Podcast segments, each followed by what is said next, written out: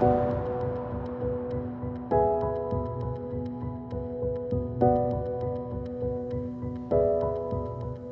слухаєте культ, подкаст про культуру. Сьогодні наша тема насолода і страждання в культурі, в історії культури, в історії літератури, філософії.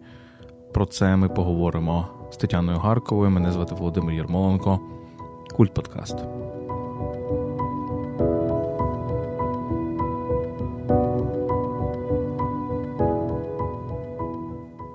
Звичайно, ключове питання, мабуть, цієї історії культури теми насолоди і страждання, це, я би сказав так, е, сформулював би так, що насправді найбільше дозволяє реалізуватися людській природі, так, де ми по-справжньому є людьми, де ми по-справжньому реалізуємо себе, де ми по-справжньому розвиваємося. Звичайно, можливо, трошки дивно формулювати, що ми насправді розвиваємося найбільше в стражданні, але ми маємо в історії культури дуже багато таких доктрин, які нам говорять саме про це.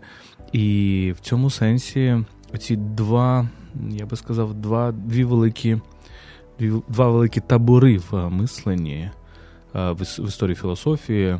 Це мислення, яке можна назвати гедоністичним, і мислення, яке можна назвати або аскетичним, або я би вжив таке поняття редемпціоністським, так? тобто яке дивиться на життя як на певний шлях спокути, як на певний шлях переродження через страждання. І про це ми сьогодні поговоримо, так, Таню? Так, тема надзвичайно важлива, цікава. Дійсно, ми бачимо в історії культури, в історії світової культури різні підходи до цих питань. Е, я би почала з сюжету, який е, я добре знаю, е, в той момент, коли оця тема крайньої насолоди, крайнього гедонізму і тем плавно, якось діалектично якщо так філософськи сказати, переходить в тему страждання. От на прикладі французького письменника Карла Жоріса Гюсманса, який починає з, е, з, з натуралізму, потім переходить до декадансу. Фактично, декаданс в його романі навпаки, який ми вже згадували в інших наших подкастах, якраз там про те, щоб досягнути якоїсь так вищої насолоди. Так? Декаданс це про те, щоб оточити себе найбільш вишуканими рафінованими речами, щоб жити у власне задоволення мати взагалі такого поняття, як обов'язок, так, от така етика, відсутність такої етики спрямованої на, на якийсь обов'язок. так. Але якщо подивитися на Гюйсманса, так, на його шлях ми бачимо, що е, от, власне, цей декаданс його призводить до до, до теми страждання, тому що він дуже переконливо показує в цьому романі навпаки, як його персонаж е, Дезесент він шукає фактично е, у цих насолод, але тіло йому починає зраджувати.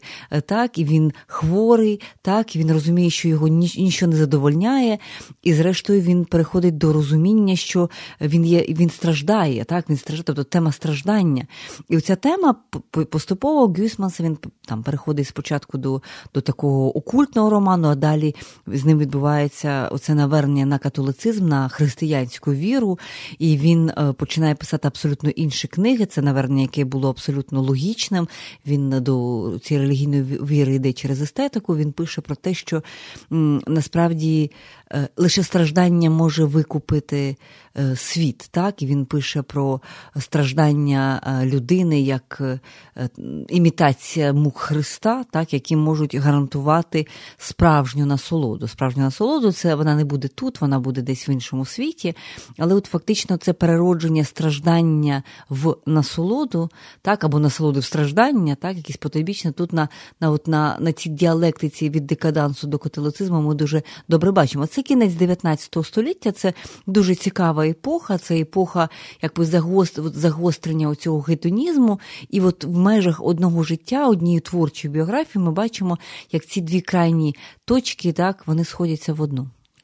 Ну і це насправді такий, мені здається, лейтмотив е, багатьох культурних явищ. Е, можемо згадати якісь інші, ми можемо згадати еволюцію певною мірою е, певних фігур попереднього століття.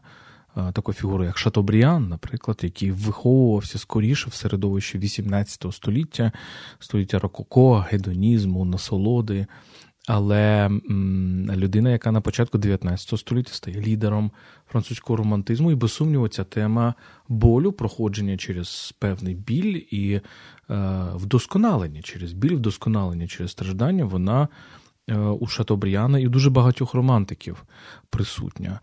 Вона присутня, наприклад, у сучасника Шатобріана Новаліса, німецького поета Новаліса, і у нього він прожив набагато менше, ніж Шатобріан. Шатобріан прожив величезне життя.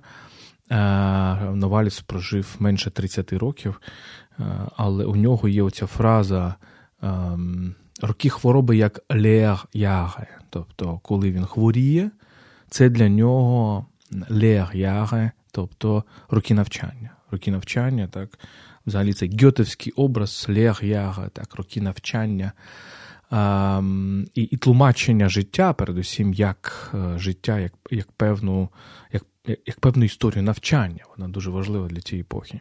До речі, ця ідея про про те, що біль чомусь навчає, так, ця ідея дуже дуже потужно укорінена в світовій культурі, так, зокрема, в багатьох релігійних системах християнстві ця тема присутня, життя і стражданням, але можливо і буде потім колись інше життя. І, в принципі, е, людина, оскільки вона не здатна знайти, тобто вона не здатна знайти смисл в цьому в цій в цьому болі, так, тобто навіщо це потрібно, навіщо потрібно ці страждання, вона схильна мислити телеологічно, тобто з точки зору якоїсь мети, навіщо ці страждання? Тобто вони завжди мають призвести далі до чогось іншого, до чогось кращого. І чим більше ти страждаєш тут і зараз, тим якби е, більше твої шанси на те, що ти будеш менше страждати потім. От мені здається, такий компенсаторний механізм тут задіяний.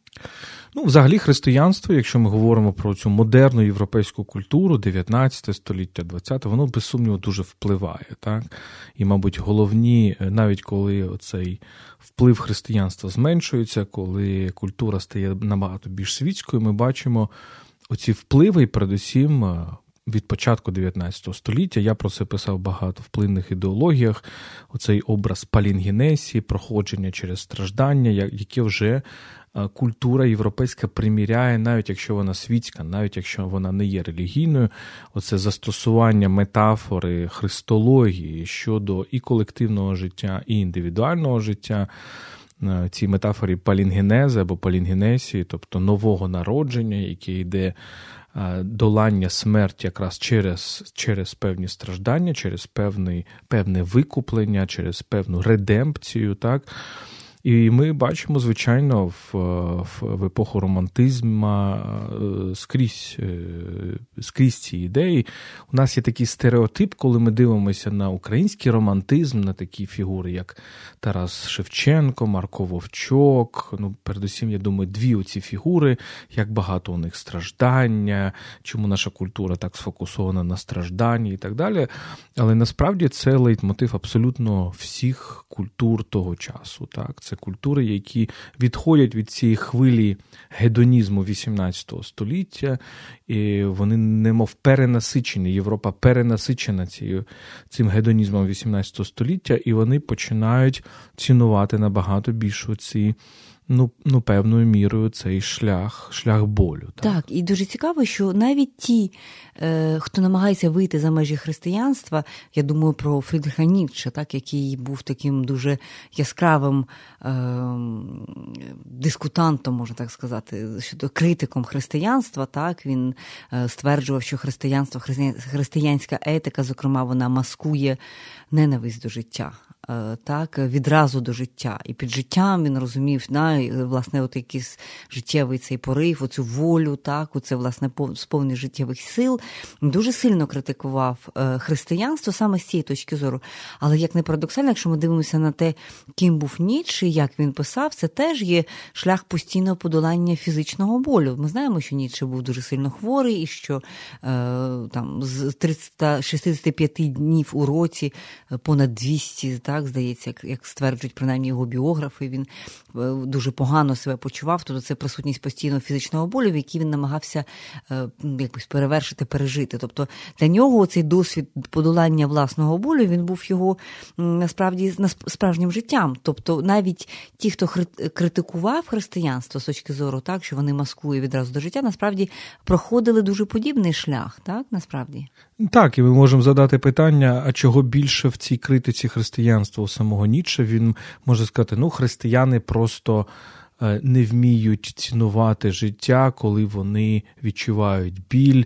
Насправді ти можеш прийняти цей біль і не сподіватися, що в якомусь е, потойбічному життю буде буде простіше. Але так само ти можеш сказати, що а що Ніцше він би він би був би самим Ніче без цього болю. Так? Він би був, якби він був чистим гедоністом, якби він був оцим гюсмансом. Це ж все одно насолода крізь біль або попри біль. І ми можемо згадати певну міру сучасницю Ніче Лесю Українку, де, мені здається, дуже багатьох творах є такий підземний, підпільний, підводний діалог, або я би назвав, я би навіть сказав, протистояння, боротьба з Ніче, так? певний певний поєдинок з Ніче. І Мені здається, що камінний господар це це драма не так про Дон Жуана, як про про волю до влади, так, про Донну Анну. Але хто найбільше українчина, так би мовити, фігура в камінному господарі, хто найбільше відповідає їй е, самій, як вона сама пише в листах, це Долорес. Так? Долорес, що означає з латини? Так? Тобто це матер Долороса, це якраз скорбна мати або мати болю. Тобто, звичайно, це Богородиця. Але оцей момент е, болю, на відміну від всіх інших персонажів, які так чи інакше є персонажами або гедонізму, або аскези. В принципі, для для Лесі це дуже ну, важливо. Ну, ця ідея, що обраності, той, хто страждає, він є обраним. Так, Це теж така христологічна тема. Я можу помилитися в термінах, але мені здається, що так, оця християнська ідея про те, що не будь-кого ж розпинають. Так, Це є Христос, це є обраний, так, це є син Божий, який е, помирає, але він не просто помирає, так, він помирає в страшних муках, так, в страшних стражданнях. І це е, якби е, не просто просто це не безсенсовний біль, це не безсенсовна жертва, це жертва, яка певною мірою викупає собою все людство. Так? Тобто треба ще бути гідним того, щоб щоб страждати. В Лесі Українки це є, мені відчитується, та ну і, і тут, е, хоч це і можливо, і банально, е, варто згадати так, і хворобу Лесі Українки, яка теж все своє життя е, страждала від від фізичного болю, насправді, з самого раннього, з 10 років, фактично, так, все своє недовге життя, і померла теж дуже жахливі ситуації, але при цьому цей стої... стоїцизм такий є в ній. Певний такий стоїцизм, який прийняти страждання, розум... бути гідним свого власного страждання, от і продовжувати бути собою і чимось більшим, ніж ти є. Ну, мені здається, що зараз під час війни ми, звичайно, по-іншому сприймаємо цю літературу страждання. Е, в українській культурі, мені здається, ми більше всерйоз все-таки е, її сприймаємо. Ми розуміємо, що це просто не взялося просто так, ні звідки, тобто воно мало свої причини. Але, звичайно, не може культура тільки бути в сльозах, вона не може тільки плакати, вона не може тільки занурюватися в в ці сльози. Вона, якщо і і дивиться на на страждання, мені здається, тут тут певна боротьба, так? боротьба зі стражданням. так? Хто кого? Це страждання переможе мене або я переможу ці це страждання, попри це страждання. От якраз нічевська боротьба, вона про це. І українщина боротьба, мабуть, теж вона про це. Хто кого переможе? Це перше, е, е, перший момент, а другий момент це все ж таки момент е, терапевтичний чи. Пайдеїчний, якщо вживати, так, оце грецьке слово пайдея, або Е, не хочу сказати, педагогічний. Так? Це це питання пайдеї, це питання твого власного розвитку, чи, чи тяжкі якісь події, які стаються з тобою, з твоєю країною, з твоєю спільнотою, вони тебе чогось навчають, чи вони тебе руйнують. Е, вони вони є способом твого розвитку, поглиблення, руху вглиб, вшир, вгору, я не знаю як. Чи вони є способом твого, твоєї руйнації? І те, і те можливе, так? Так, очевидно. І е, ну, взагалі підвалини цього всього початок цієї ідеї це очевидно давня Греція, так? Тому що у грецьких філософів ми знаходимо цілу палітру поглядів на цю проблему. Проблему ми там знаходимо і гедоністів, там ми знаходимо і і стоїків, там ми знаходимо і кініків, тобто кініків, так які принципово там відмовляються від будь-яких там будь-яких е, таких суспільних норм, скажімо, знаходимо власне всю майже всю всю можливу палітру ставлення до страждання і до, е, до задоволення від життя, тобто певною мірою пошук якоїсь золотої середини. Поміж цими двома поняттями. Ну, Ти знаєш, що це є велике таке протистояння справді стоїків і епікюрейців в, в, в стереотипі, так, в, стереотип, стереотипізованому підході до цих обох обох шкіл, і вони, очевидно, не дуже любили одне одних, але. Мені здається, що це протиставлення воно абсолютно штучне, тому що так чи інакше, те, що їх об'єднує, все ж таки це більш пізній, е, так би мовити, розвиток спочатку грецької, а потім римської етики.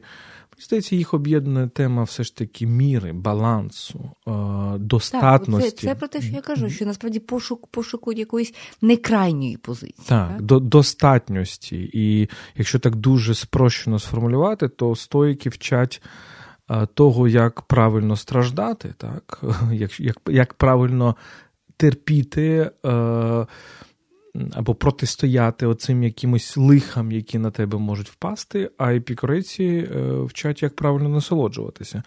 І епікур сам по собі, а потім його учні, на кшталт Лукреція, вже римського філософа, зовсім не вчать тому, що ти можеш насолоджуватися якоюсь безмежністю. Це якраз антиподи до цього Гюйсманса, якого ти говорила, про якого ти згадувала на початку, тому що Гюйсман це скоріше це породження певного гедонізму підземного такого 19 століття, яке постійно тестує межі. А як я далі можу піти в насолоді? Я насолодився цим, давай підемо ще далі, давай підемо ще далі і так далі. Ну і тому не випадково воно доходить до певної граничної межі, і перетворюється на власну протилежність, тому що неможливо безкінечно насолоджуватися. Це привносить до до вичерпання ресурсів, так, до до спустошення і до страждання, в тому ти і парадокс. Так. Е, Епікур вчить абсолютно іншому. Він вчить тому, як насолоджуватися малим. Так? І не і не тим, як насолоджуватися прекрасним вином, якимось шаленим алкоголем, витонченими наркотиками. Можливо, він і теж, в принципі, цим би навчив би насолоджуватися так само, але якщо в тебе цього немає. Як вчитися, як насолоджуватися малим, як насолоджуватися водою, коли ти хочеш пити, як насолоджуватися повітрям, як насолоджуватися скромною їжею. Тобто, це певною мірою така філософія, яка перевертає, шукає гедонізм в чомусь банальному, в чомусь простому. І в цьому сенсі вона дуже цікава.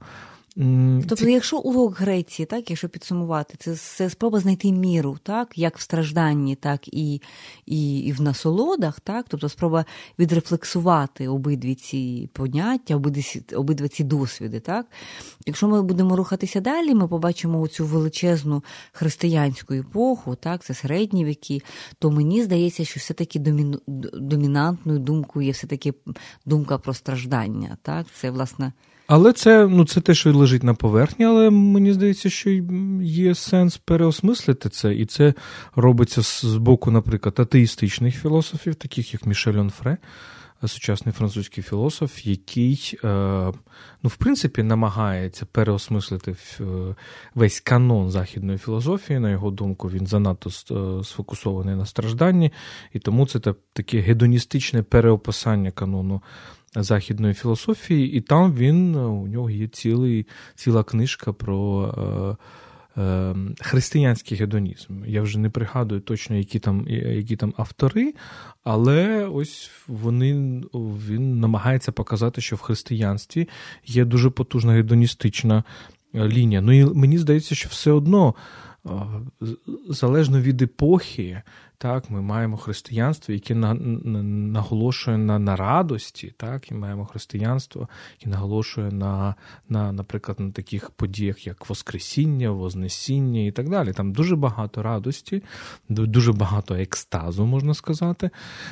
От е, Тому не факт, я би не сказав, що оце тлумачення християнства тільки як е, релігію страждання є правильним. Так? Це теж, теж залежить від певних авторів певної певної епохи і так далі.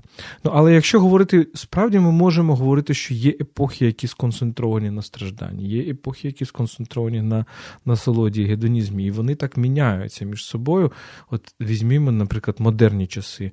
Ренесанс це без сумніву така дуже гедоністична епоха. Так, очевидно, так? зокрема, у протиставленні середньовіччя. Да? Тобто саме цей діалог через голову середньовіччя з античністю дає власне оці, ці радість, да? радість від життя, насолоду від життя, це е, відразу це багато світла, це оголені тіла, тобто це е, відкриті обличчя, так? це. Е, це релігійність, так, тому що, зрештою, відродження не є атеїстичним, очевидно, але водночас це є таке повернення до якоїсь людиноцентричності, так, і, власне, в цю епоху ми бачимо і ці образи, так, які всі е, такі епікурейські, гедоністичні, їх набагато більше. Ну і мені здається, що взагалі оце звернення до античності насправді воно пов'язане передусім з пошуком гедонізму. Тобто як знайти в, в межах християнської культури оцей топос гедонізму? Думали собі митці Ренесансу і сказали, так вона ж є антична міфологія. так? І тому ми бачимо відродження всіх цих античних сюжетів, е, е, тема Еросу і Психеї, тема любові богів. Наприклад, П'єтро як Аретіно, ми теж П'єтро Аретіно, е, Джуліо Романо, наприклад, Джуліо Романо.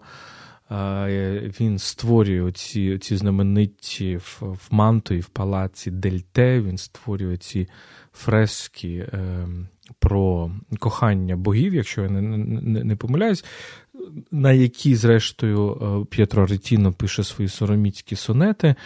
Вони ж пов'язані якраз з античними богами. Тобто, це антична міфологія дозволяла знайти от. Е, якби оцей каналізація, оці каналізування оцієї гедоністичної еротичної енергії, вона цілком собі могла знайти місце в цій ренесансній культурі. Ці самі люди, так, Рафаель може писати в. в в Римі, в Віллі Форнезіна, де ми з тобою були, оцю, значить, е, ці фрески на на, на стелі цієї вілли, значить, бенкет е, з міфу про Ероса і Психею. так? А перейшовши просто Е, пройшовши кілька там, я не знаю, сот метрів, можливо, кілометр, він в той самий час пише досить такі релігійні сюжети в станція деля Сінятюра в значить, апостольському палаці Ватикану. Так. Ну і також не забуваємо про це явище карнавалу, так, яке існувало в Європі, в тому числі частково і в середньовіччі. Так, от власне карнавал, що таке карнавал? Це той момент, коли оця довго довго притлумлювана та якась чуттєвість схильність до гедонізму, схильність до задоволень. Вона нарешті знаходила свій вихід під час карнавалу. Тобто, все все можна було робити, можна було там е, це падіння цього цього офіціозу, цього цієї репресії, так би мовити, вітальних життєвих сил. Власне, карнавал так він був лімітований в часі, тобто були певні дні в році, коли він власне відбувався, але він давав можливість людям, які е, переважна більшість життя, яких переходила, ну проходила в доволі важкій праці, в доволі суворих умовах, все-таки мати такий момент свободи. Тобто такий така, такий момент, щоб випустити пар так, в суспільстві, це також і падіння соціальних ієрархій, так, і, власне, такий дуже важливий механізм, який дозволяв суспільству існувати, тому що суспільство не може існувати в постійному стражданні, так, постійному відкладенні на потім. От пам'ятаєш, е, в комуністичні десятиліття.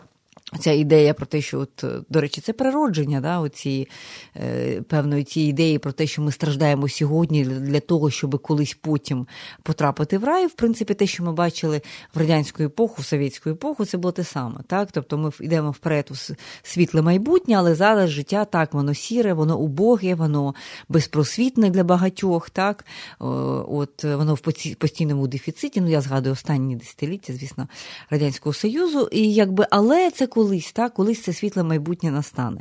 Ось в середньовіччі все-таки суспільства е, регулювали певною мірою оцей надлишок страждань і випробувань, оцими можливостями видихнути так, е, такий ігровий момент, так, уявити собі себе вільною людиною, навіть якщо ти нею не був, так, і вільно грати в якийсь альтернативний світ. Ну, от давай про радянський е, аскетизм, або я в нас совєтський аскетизм, совєтський мазохізм. От я хотів би, щоб ми е, поговорили за за, за, за якийсь час, хвилин за 5-10. Бо це дуже важливо. У мене є одна думка, яку я часто повторюю. Я не знаю, чи ти зі мною погодишся з цим. Але от пройшовши далі епохами, бароко, воно нібито, тобто ми намагаємося якби поставити якісь позначення для певних епох, але водночас е, поставити, якби підважувати самі ці позначення. Мені здається, це цікаво. Тому що бароко ж нібито це епоха аскетична, це якби реакція проти християн, е, проти Ренесансу. Е, це, це повернення релігійності. Повернення релігійності, це все ж таки не таке відверте оголення тіл, так? Ну, за, за, за багатьма винятками, але все ж. А, і в бароко, наприклад, є е, е, Джан Лоренцо Берніні і його екстаз Святої Терези. І в бароко є той самий Джан Лоренцо Берніні і його, а, значить, Людовіка Альбертоні, е, значить, теж скульптура на честь беатифікованої Людовіки, яка дуже важлива була для, для епохи Ренесансу. І і вона, ми з тобою теж бачили, що вона розташована, фактично, ця скульптура розташована в це здається надгробна навіть е, та скульптура. Вона розташована в церкві Святого Франциска в Трастевери, в районі Рима, Святого Франциска на площі Святої, Святого Франциска. Ми знаємо, хто такий святий Франциск е, Асиський. Так? Це просто символ, можна сказати, аскетизму. Це в, в, в лоні католицької церкви. Це найбільш аскетичний орден. і Ця Людовіка, вона що об'єднує ці дві скульптури, і, і Святу Терезу, і, і і, Людовіку, і навіть Людовіку навіть більше, тому що вона на смертному одрі, вона помирає, але в цей момент смерті вона відчуває неймовірний екстаз, неймовірну насолоду. Ну, еротично, ми би точно сьогодні сказали. Або свята Тереза, яка зустрічається з ангелом, і свята Тереза Вільська, і ми бачимо на її обличчі якийсь отакий дивний екстаз. Тобто. Ні, бароко дуже дуже така діалектична епоха, епоха поєднання е, протилежностей, мені здається, так. І, власне, оці ці фігури поєднання максимального болю і максимального задоволення, да, екстазу, да, що таке екстаз? Екстаз це ж не просто задоволення, це якийсь такий рівень, інший рівень задоволення, так, який приходить за межу певної міри. Причому сама свята е, Тереза Вільська в її в її власному тексті, в її життєписі, який вона сама пише, цю зустріч з ангелом, вона так і описує що це був неймовірний біль і неймовірна насолода водночас. Ну, В містичній літературі, до речі, цього дуже багато, і взагалі еротизація містичного досвіду це також доволі відома річ, і в текстах, тобто це тут тут не має це викликати е, подив. Тому дійсно я би барокко не відносила ані до епохи там чистого страждання, або до епохи чистого задоволення. Це дійсно таке дуже парадоксальне і таке інтенсивне поєднання цих двох лейтмотивів, які дуже цікаво так сплітаються саме в цю епоху. Але от а от тепер Рококо, так про які ми говорили, 18 століття, нібито знову ж таки повернення гедонізму проти оцього, значить. Е, певної аскези бароко, е, повернення цього гедонізму, повернення знову еротики, еротичні романи, лібертинські романи, значить, е, набагато більш повітряна повітряний живопис, і тут знову ж таки Жан-Жак Руссо, який, ну, можливо, або сентиментальна література, яка дуже наповнена сльозами, вона наповнена цією емпатією до страждання. так, е, Теж такий цікавий парадокс. Але так? я би сказала про Руссо, що це також поєднання насправді так. Е, в своїх е, в своїй сповіді, конфесіон, Руссо багато говорить про те, як він страждав. Так, тобто він починає описувати своє життя з моменту народження. Як правило, він фокусується, вся ця оповідь вона фокусується на на його слабкостях, так, на його недосконалостях, на тому він дуже детально описує свої якби, вади і страждання. Але мені здається, що на якомусь певному вищому рівні, що якщо розглядати це письмо і цей текст як певний театр, так, цей театр приносить йому задоволення, як це не парадоксально звучить там в іншому контексті контексті про це пізніше писав е, Деріда з точки зору там письма, теж оця двоїстість є. Так? От тут, з одного боку, це життя, яке сповнено випробуваннями і стражданнями, самонезадоволеністю, так? але е, от осяяння якесь певне, яке є у Руссо, воно приходить від можливості від цього народження суб'єкта і можливості відкриває цілий простір, де про це можна говорити, де цим можна поділитися. І він отримує задоволення, я не хочу сказати там еротичне, але десь там на межі від того, що він експонує так себе, тобто він відкриває самого себе іншим. так, І і в цьому є певна така гра страждання і задоволення. І вона постійно присутня на цих сотнях сторінок сповіді. А от українська культура, от цікаво, так? Е, тобто, знову ж таки, мені здається, те, як ми зараз сприймаємо наш канон. Кілька кілька років тому ми його сприймали, ще раз повторюся, так, з певною обережністю, мовляв, там забагато страждання, забагато сліз, болю і так далі. Але чи справді це так? Е, бо там література власне сучасною українською мовою, якщо справді стартувати з Котляревського, ну це ж абсолютно гедоністичний текст. Ну, Котляревський так, так це яскраво. Це, це яскраво гедоністичний текст, це текст створений більш того яскраво гедоністичному середовищі цих полтавських поміщиків. І, зрештою, Тарас Григорович в своїх, значить, подорожах Україною, які ходить теж, наче сковорода від, від, від дому до дому, від одного до другого до іншого. Е, пиячить з ними, розповідає історії. Тобто це теж оце я потім пишу, в принципі, такі гострі тексти. Можливо, це теж якесь поєднання, балансування між між, між двома крайностями. Ми можемо ж і так е, описати, якби певні фігури в нашому каноні. Знову ж таки, та, та сама Леся Українка, яка да, ми можемо сказати, що вона ставить оцей образ Долорес в, в центрі своєї драми про Дон Жуана, але все ж таки це драма про Дон Жуана. І вона до Дон Жуана ставиться, як і до будь-яких своїх героїв. Це особливість, звичайно, Лесі. Вона так їх змальовує, що ми віримо, ми їх бачимо, ми їм емпатуємо. Дон Жуан не є негативним персонажем. У неї, як мені здається, жоден персонаж, в принципі, в камінному господарі. Ми ми симпатизуємо йому певною мірою. так? Що можна ще сказати? Ну.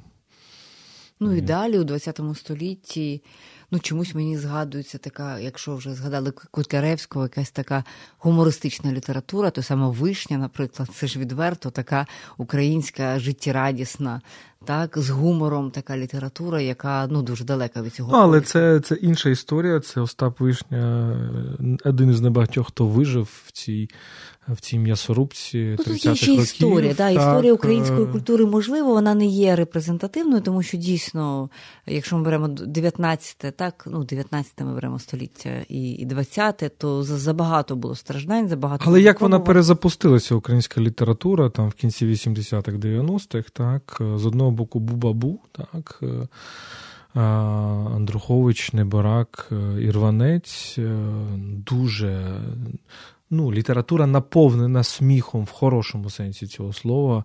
Е, перші романи Андруховича, рекреація, ем, Московіада, мені здається, вони особливо рекреації, вони просто наповнені цим сміхом, а, а з іншого боку, по-дерев'янськи. Так. Це так, теж це такий такий регіт, е, регіт, абсолютно антитоталітарний, такий відчайдушний регіт, який певною мірою нас супроводжує сьогодні. так?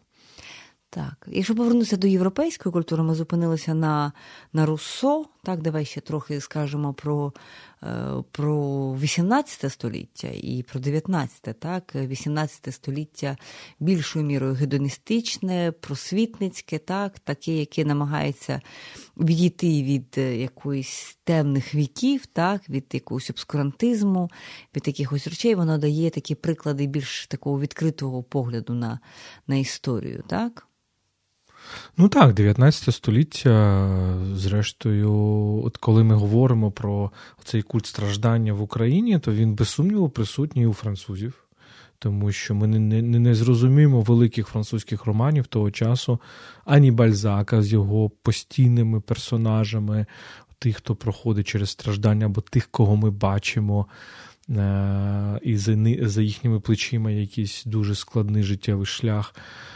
Байрон, хто такий байронічний герой, так дуже часто кажуть, хто такий байронічний герой? Так? Романтичний герой. От Байрон, романтичний герой. Думаю, що це герой якийсь закоханий і так далі. Ну, це велике спрощення, тому що байронічний герой, як як би його сформулював, це герой, Е, за плечима якого стоїть якась дуже темна історія.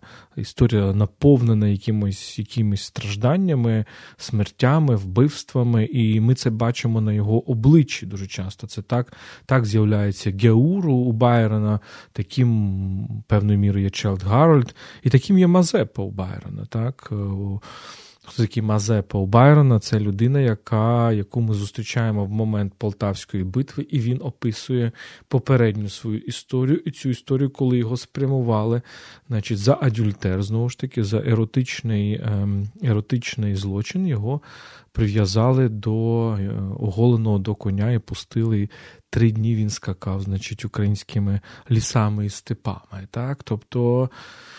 Е, це ось така історія. Е, знову ж таки, якийсь таке, якийсь діалог між стражданням і і, і насолодою, і це страждання як викуплення, через яке ти стаєш сильнішим насправді. так? Ту ту, ту саму історію підіймає Віктор Юго, у нього теж є поема про Мазепу. Ну і, можливо, головні персонажі Віктора Гюго, Мізе Габель це все ж таки персонажі, які теж проходять е, Жан Вальжан, як проходить, як він навчається через через певну спокуту. Так, Тобто ми постійно знаходимо ідею цієї педагогіки, так? ну не педагогіки, педагогіка а якось, болю, так, так, так встановлення, так, так е, е, біль виховання, страждання з метою виховання, так? тобто страждання, яке є. Знову ж таки, це пошук сенсу в стражданні. Людина не здатна Е, сприйняти ідею про те, що страждання воно нічого не означає, і воно ні за що нам, так би мовити, до нас е, спустилося або заволоділо великою частиною нашого життя. Людина постійно шукає якісь причини, якусь телеологію, да, якесь пояснення цього всього. І тому очевидно, що ця ідея про те, що страждання це є певне навчання, так, це певне набуття нового досвіду для того, щоб стати якісно іншою людиною. Так, це така популярна ідея, в принципі, в багатьох епохах. Так? Ну, цікаво, що це знову ж таки це такий цикл. Так? Ми постійно в цьому подкасті говоримо про цей кіклос, який дуже добре розуміли давні греки і давні римляни, які модерні люди, ми з вами розуміємо набагато гірше.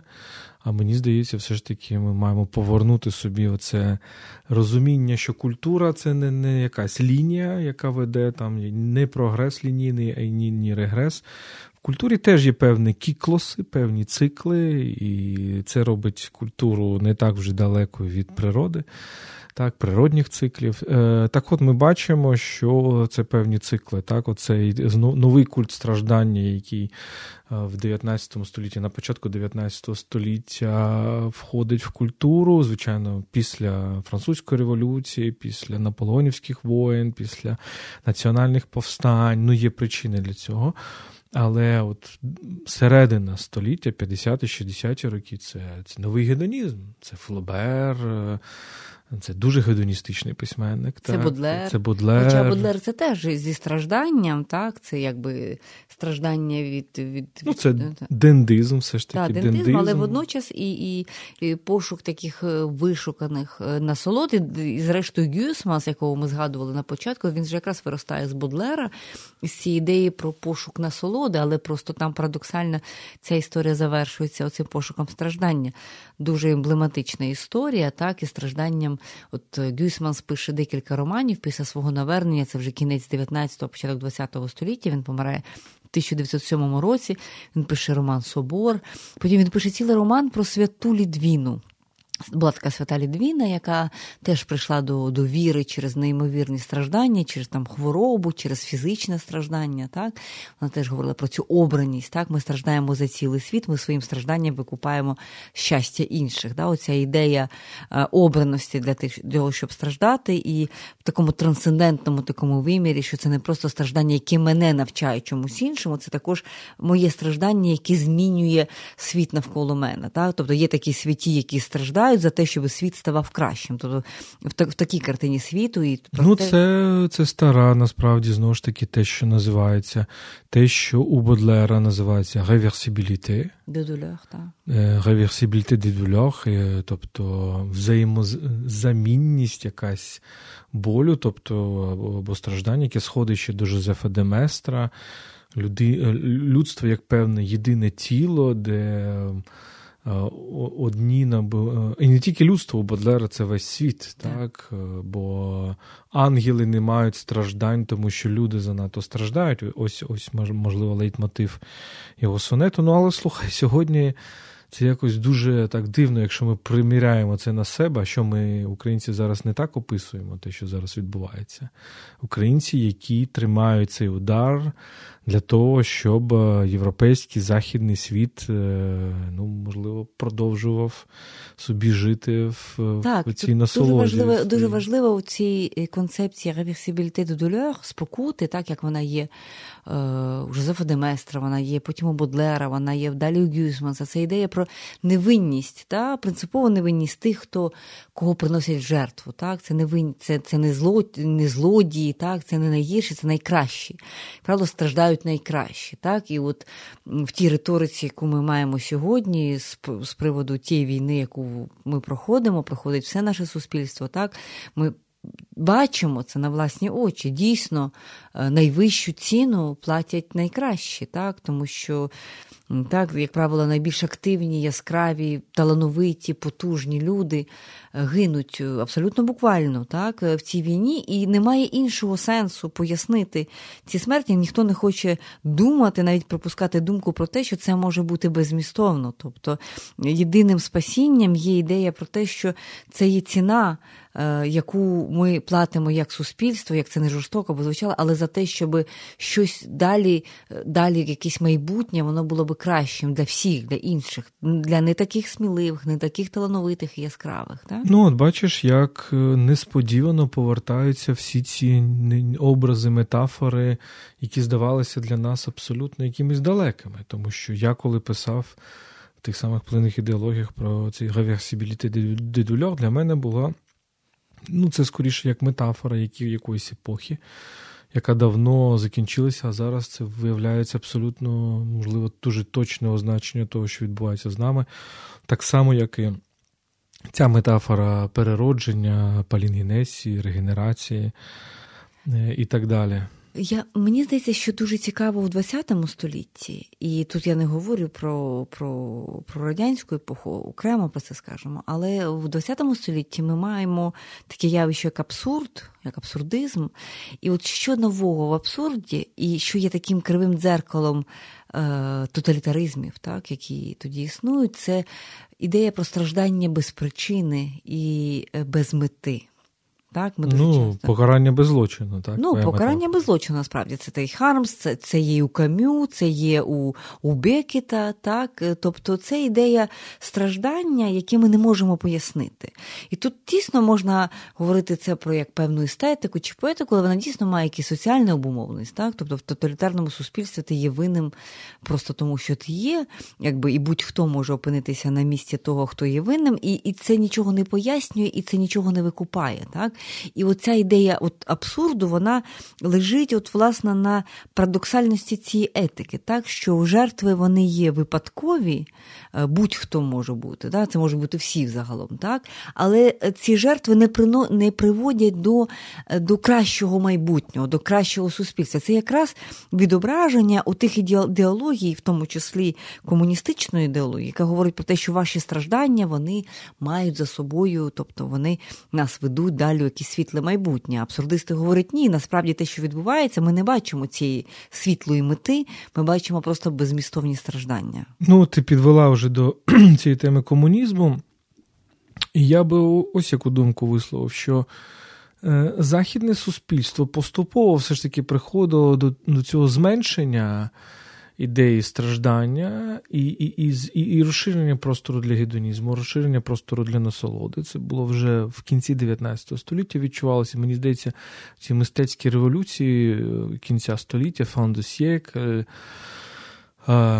декаданс, так званий, сецесія, значить, віденська сецесія, потім авангарди і так далі, модернізм. Вони до певної міри підштовхувало до цього, до певної індивідуалізації, персоналізації, в тому числі насолоди, або або навіть якщо це страждання, але це все одно, тобто те, те, те, те що є є моїм, так, індивідуальним. І, і в принципі, модернізація почала суспільство почало дивитися наш рух вперед, як на, на модернізацію, як на розширення простору для насолоди і для щастя. Так?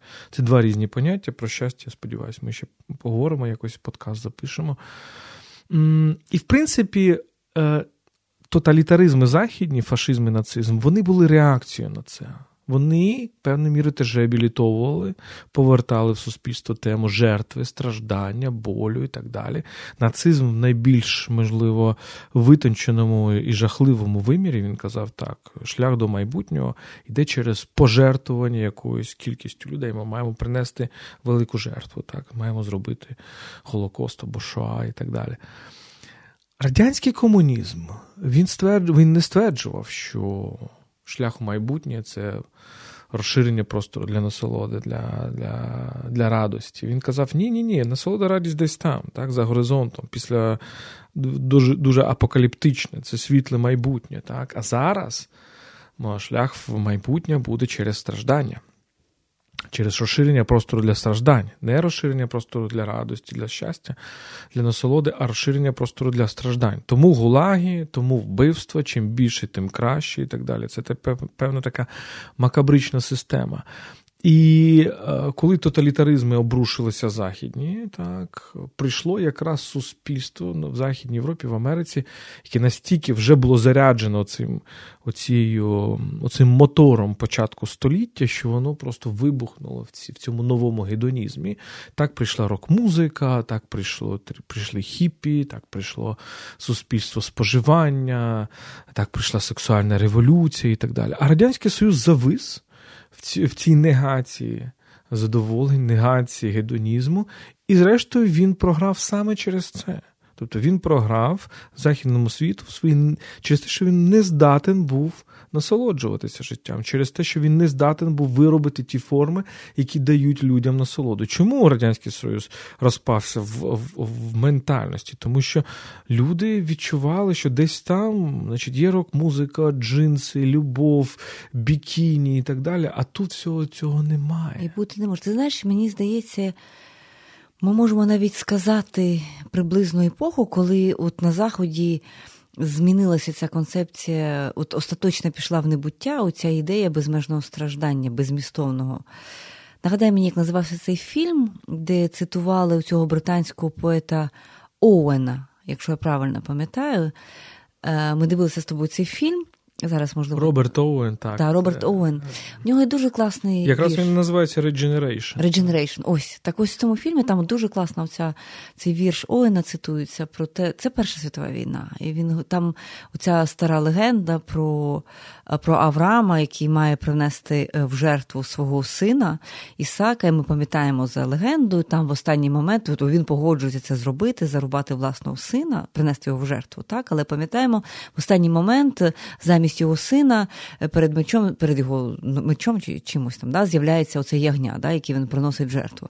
Так от у Оуена в його поезії це не так, тобто, що він заносить значить, цей меч, і нічого ніхто не підміняє. He і killed he, he killed his son і він and, half, and half the seat of Europe one by one. Да, так. І да, і, і, і половину, е, половину юнаків Європи разом з ним. Отака дуже потужна метафора. Десекуляризована Європа. Та Європа, яка починає собі говорити, це не мала сенсу. Десакралізована. Це не мала сенсу. Ця жахлива бійня, якою була Перша світова війна, це було ні за що, ні про що насправді. Да? І мені здається, що от в цей момент, і от такий поетичний, да, от крапка така в цій історії, немає сенсу. Да? От якби множити ці страждання, ніхто нічого не викупає цими безмістовними смертями. От мені здається, ну, попри те, що, звісно, там далі була Друга світова війна, але це була така така крапка в цій історії про те, що можна вбивати мільйонів, і це для, для чогось, для якогось блага. Так? Далі вже лише перверсивна ідеологія нацизму, гітлеризму, так, фашизму могли продовжувати ці ці, ці якби, вбивства, але це вже не було якби, такою загальною європейською ідеєю. Тоді. І мені здається, що от дійсно ти абсолютно правий в тому, що програш. Е, радянської совєтської системи, він якраз і і дійсно пояснив цим надмірним аскетизмом і нездатністю визнати, що є деякі жертви, які нікому не потрібні. Ну і більш того, я б сказав, що цей е, садизм, садомазохізм совєтський він продовжується в сучасній Росії, тому що ця нездатність е, насолоджуватися, е, вона до чого призводить? Якщо ти не можеш радіти життю, насолоджуватися, то твоя єдина насолода це більше страждання іншої людини. Якщо ти живеш у світі, де ти не можеш сказати мені добре, я насолоджуюсь, то єдина насолода, яку ти маєш, це якщо інший буде більше страждати. Я якщо скажу ти навіть сам... я скажу навіть більше, невміння жити, саме невміння жити, приводить до до тих тверджень, які ми нещодавно чули, про те, що жизнь сильно переоцінена, так як коли це йде від російських пропагандистів, так, жизнь сильно переоцінена, так саме так вони намагаються мотивувати зараз російських е, чоловіків для того, щоб вони е, добровільно йшли на мобілізацію. Ну, це, це некрофілія. Жи... Так, оця некрофілія, тобто цей культ смерті, це просто продовження ідей. Вони, вони не вміють жити, вони не хочуть дати жити іншим, тим, хто це вміє робити. І саме тому, до речі, вони і програють. Так, так, без сумніву. Але от е, важливо, що ну от коли ми дивимося на на оці на всі їхні оці, значить, е, без смаку абсолютно ці палаци жахливі. Ти розумієш, що це, це оцей Гюсманс без естетичного дару, так, який намагається це накопичення цих нібито насолод, але це ж це ж, це ж не насолоди, це ж якісь ерзаци, це ж якісь замінники. І от е, це естетично стає, мені здається, оцей голубой ганьок, який був нещодавно, це, е, це просто показ того, як вони з усіх сил намагаються насолоджуватися, бо воно стає таким яскравим, таким абсолютним кічем. Але що таке абсолютний кіч? Це коли ти настільки не здатен насолоджуватися, що ти намагаєшся по максимальному вдати, що ти здатен. Або тобто це лайно, яке е, е, повне лайно, яке замасковане в золото. Так? Ну або той палац е, Геленджик, та, здається, називається, в якому який Путін та, згідно з розслідуваннями собі побудував. Теж, теж, якщо подивитися, це така надмірна розкіш, тобто розкіш, якою ти навіть не маєш можливості насолодитися, особливо зараз. Так? Тобто ти продовжуєш, ти розпочинаєш війну, а то продовжуєш війну заради того, щоб укріпити захистити так свої свої позиції, але ти навіть не можеш цим насолодитися, тому що ти настільки боїшся, що ти живеш все одно в бункері, так, то ти маєш цей палац. Тобто це певна, от, якби на них вже нічого не діє, це наркотик насолоди, так, яким ти, в принципі, тебе вже ні, ні він навіть він не, не задовольняє. Це втрачає сенс. Це втрач... І тобі залишається насправді як і дезесенту, насправді, так лише безкінечне страждання і своє, і головним чином змусити страждати інших. Так, оця некрофілія, оце знищення, абсолютна байдужість до до смерті як своїх громадян, своїх солдат, яким яких е, тисячами, десятками тисяч, сотнями тисяч кидають тут в бійню, те, що ми зараз спостерігаємо, так і до життя е, цивільних е, і військових іншої країни. Абсолютно байдуже, скільки буде жертв в цій війні, будь-яка ціна буде для для Путіна прийнятною, скажімо.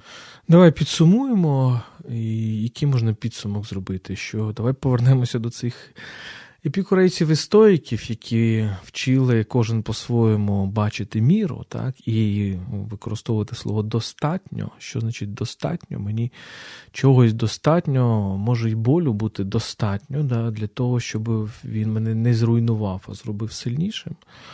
Згадаємо Ренесанс і ці два образи Ренесансу, Демокріт, що сміється, і Геракліт, що плаче. Два два, два погляди на на світ, можливо, на одну і ту саму подію. Згадаємо, можливо, цей все ж таки українську традицію, яка певною мірою поєднує в собі це, цей, цей біль наших народних пісень, і водночас цей козацький регіт, який всі ми знаємо за картиною е, нащадка козаць, нащадка у запорозького козака Іллі Репіна. Е, я все ж таки вимовляю його прізвище Репін, а не Рєпін з Чугуєва, так, з українського mm Чугуєва. Під Харкова. Е, так, е, Слобожан... Слобожанця. Так, е, Оце мені здається дуже важливий. Тобто, підсумовуючи і насолода, і страждання важливі в нашому житті, якщо вони нас ведуть кудись. Якщо вони нас ведуть кудись, якщо вони нас чогось навчають, якщо вони, якщо ми вміємо певною мірою вступати з ними в протистояння. І саме найголовніше, можливо, коли і і сміх, і і сльози, і страждання, і насолода, вони самі по собі не є самоціллю. Так? Людина не обирає страждати або не обирає насолоджуватися. Вона скоріше, коли вона залишається е, володарем так, або господарем Е, і власного страждання, і власного задоволення. Тобто е, вона їх використовує, а не вони використовують її. Ну так, це, е, мабуть, старий платонівський образ, що так, ми несемося на якісь дикі колесниці, запряжені якимись дикими кіньми, і один із цих коней ми можемо назвати насолода, інший страждання. Ми не владні над ними, вони можуть приходити і уходити, але важливо, щоб у колесниці був візничий. Ти той, хто цим керує. Це був подкаст Культ Володимир Єрмоленко і Тетяна Огаркова. Не забудьте підписатися, якщо ви досі не підписалися на нас на всіх можливих платформах: SoundCloud, Google Podcasts, Apple Podcasts, NV Подкасти. Megogo подкасти, здається, ми там теж є. І YouTube. Не забувайте також підписатися на YouTube, лайкніть нас, поставте дзвіночок, поширте ці розмови. Мені здається, що вони цікаві для нас в наш цей час. І не забувайте підтримати нас patreon.com. Всі ваші донати, всі до копійки ми використовуємо на допомогу нашим Збройним силам. Е, ми часто їздимо Україною, привозимо нашим захисникам і захисницям автівки, передусім автівки, але також інші корисні речі, дрони, генератори ем, і так далі. Отже, patreon.com. Не забуваємо, що навіть під час війни маємо розвиватися культурно. Слава Україні!